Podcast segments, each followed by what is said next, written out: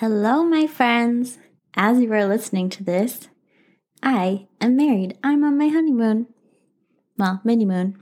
I'm pre recording this episode because I'm taking a couple weeks off to get married, to do a little mini moon in Portland, Maine, not Oregon. It's kind of fun. I feel like I'm speaking into the future. Anyways, this episode might be a little different than the ones other ones I've been doing recently. I wanted to get a little bit more opinionated. So, I have this belief that more structure in your offers creates better results for your clients and better relationships. Better relationships, better outcomes, better results, better for you and better for them. Let's talk about it. Hey, I'm Amy Nessheim, licensed attorney for online business owners and founder of my own business, Artful Contracts. You're listening to Legal Made Easy, the show that makes the legal aspects of online business easy to understand and implement so you can grow your business with confidence knowing you've got it all covered. Let's dive in. So, here's what I mean I see a lot of service providers bending over backwards to give their clients whatever they want. They are understandably, I don't want to say desperate because that sounds so negative, but they are just really striving to get clients, to make an income, to get their business going. And they think that means that they have to do whatever their clients want. They think that means they have to offer anything and everything that the client asks for and just say yes, yes, yes. It's understandable because it comes from a place of wanting to please their clients, not wanting to lose clients, not being sure how to get clients, maybe, and feeling like the best way to get a yes from a client is to give them a yes to whatever they want. Because it feels like if you design a package and then say to a client, This is the package, and no, I don't do that other thing, they're just gonna go to somebody else and then you lose that client, right? And that's scary. But I think that that kind of I think that kind of approach gets worse results for everyone. You don't make as much money, you're not as happy, you're more stressed, and your client doesn't get as good of an outcome as they could. And they might not even get the result that they really want. Here's why. In the thing that your client is hiring you for, you are the expert. You know, even if you don't have a ton of experience yet, this is what you do. You know how to achieve the outcome that the client is looking for, and you know the steps to take to get there. You might not be ready to own it yet, but you do know it. And just chasing down every client request, following whatever rabbit hole they send you on, is not the quickest path to the result that they're looking for. And they probably don't even realize that. And then you end up burnt out, overworked, underpaid, doing all of these things that lead you in a different direction when it was your responsibility, your job to lead the client to the result that you had originally promised, the whole reason that they hired you. That is scary. It can be scary to own your expertise in that way and say to a client, no, I don't offer that, or that request is not going to get us closer to the goal that we're trying to reach.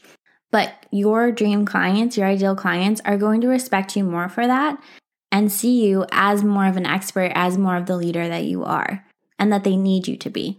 Now, you might be thinking, well, this is something that, like, it's not that far off of target, or it's just a little thing, it'll take, take me a few minutes. But here's the other thing you're also allowed to have a field of expertise, a zone of genius that includes certain things and not others. And if you are not the best person to do something for a client, they deserve to know that. They deserve for you to say, no, I'm not the best person to do this thing. So, for example, if you are a copywriter and you are amazing at email marketing, you write amazing newsletters, you write amazing sales emails, launch sequences, you have that covered and they ask you, oh, can you just write some ad copy too? Yes, it's still copy, it's still selling the same product. But if it's not what you do, if it's not where your zone of genius lies, if it's not where your area of expertise lies, if it's not something you've done before, you could be doing them a disservice because it is a different skill. So your client is really better served if you say, Actually, I know this other person who's really great at ad copy. I'd love to loop them in on this. And you know what? Even if it is a skill that you have, and it wouldn't take that long, and it is in pursuit of the client's goal, you are still allowed to say no. And that is still, it still might serve you better. So, that same email copywriter, if a client asks them to schedule those emails, and maybe you also use the same email service writer, you know how it works. You can schedule emails, but that wasn't part of your package, or it doesn't serve your goals, it doesn't serve your business to be spending time on that, you can say no, and you should say no. And all of that comes together really well when you design packages and present them to a client and say, here is exactly what I do and how I'm going to get you from point A, where you are now, to point B, to where you want to be. And if that is very clearly outlined, here's exactly what I do, then it is really easy to point back to that and say, hey, in our proposal, I said I do X, Y, and Z. I don't do ABC. If your offers are general, if they're too vague, then that is a lot harder to do. And clients are going to end up confused and disappointed because they weren't clear. When you have a package, the clients get to benefit from your expertise, from your experience bringing clients from point A to point B. You know that path, you know the best ways to go down it. You don't need them sending you on side quests, but you have to dictate it from the beginning. You have to decide what that is. You have to claim your expertise, own your skills, and declare exactly what you offer. That means nothing wishy washy, not I do design and I'll take on anybody who wants design. Too vague, too general, you're going to end up overworked and your client's going to end up disappointed. So here's why I feel so confident saying that and why I feel so certain that that's true, that you are never going to get the best results for your clients unless you're specific about what you do, and that you're going to end up overworked unless you're specific about what you do because your offers as a service writer, as a coach, your offers create the reality that you live in every day. Your offers are the thing that you have to fulfill on. So, in order to make sure that you're not burnt out, that your cup is full before you serve your clients, that you're not frazzled and operating from a reactive place, constantly putting out fires, you create the structure of your offers. And that structure creates a container in which you can be your best self, provide your best service to your clients as a business owner, we are wearing all of the hats, right? You need time for fulfillment. You also need time for marketing. You also need time for visionary work. And if all you're doing is running around chasing down client requests all day, you're not going to have time for those other things. So building out the structure of your offers, putting parameters in place, putting boundaries in place, before you even are working with the client, just saying, this is how we work together gives you so much more space. And if you build it intentionally enough, that has no impact, no negative impact on your bottom line. It can actually have a huge positive impact because you have more time because you are serving your client better from a place of spaciousness and you have more time to put into the other things that you need to do, your systems, your marketing, your goals that build your business, that keep it running, that keep it moving forward. So, to make this a little bit more concrete, let's say that you are a coach and you really want to give value to your clients. So, you offer them three calls a week and Voxer access anytime they want. You can probably see where I'm going with this. If your goal is to work 20 hours a week max, and one client takes up at least three hours just with calls plus time for Voxer every week, you're going to max out so fast. You're not going to have time for anything besides client work and you are going to hit a wall. You can only take on so many clients when you are putting so much time into each one of them. Now, if that's what you need to create the result for the client, fine. You have to just charge accordingly, right? So maybe you have, you put a lot of support into that client, but you charge so that you only need three clients. Or you change the structure of your offer, pull back a little bit, and give yourself more space.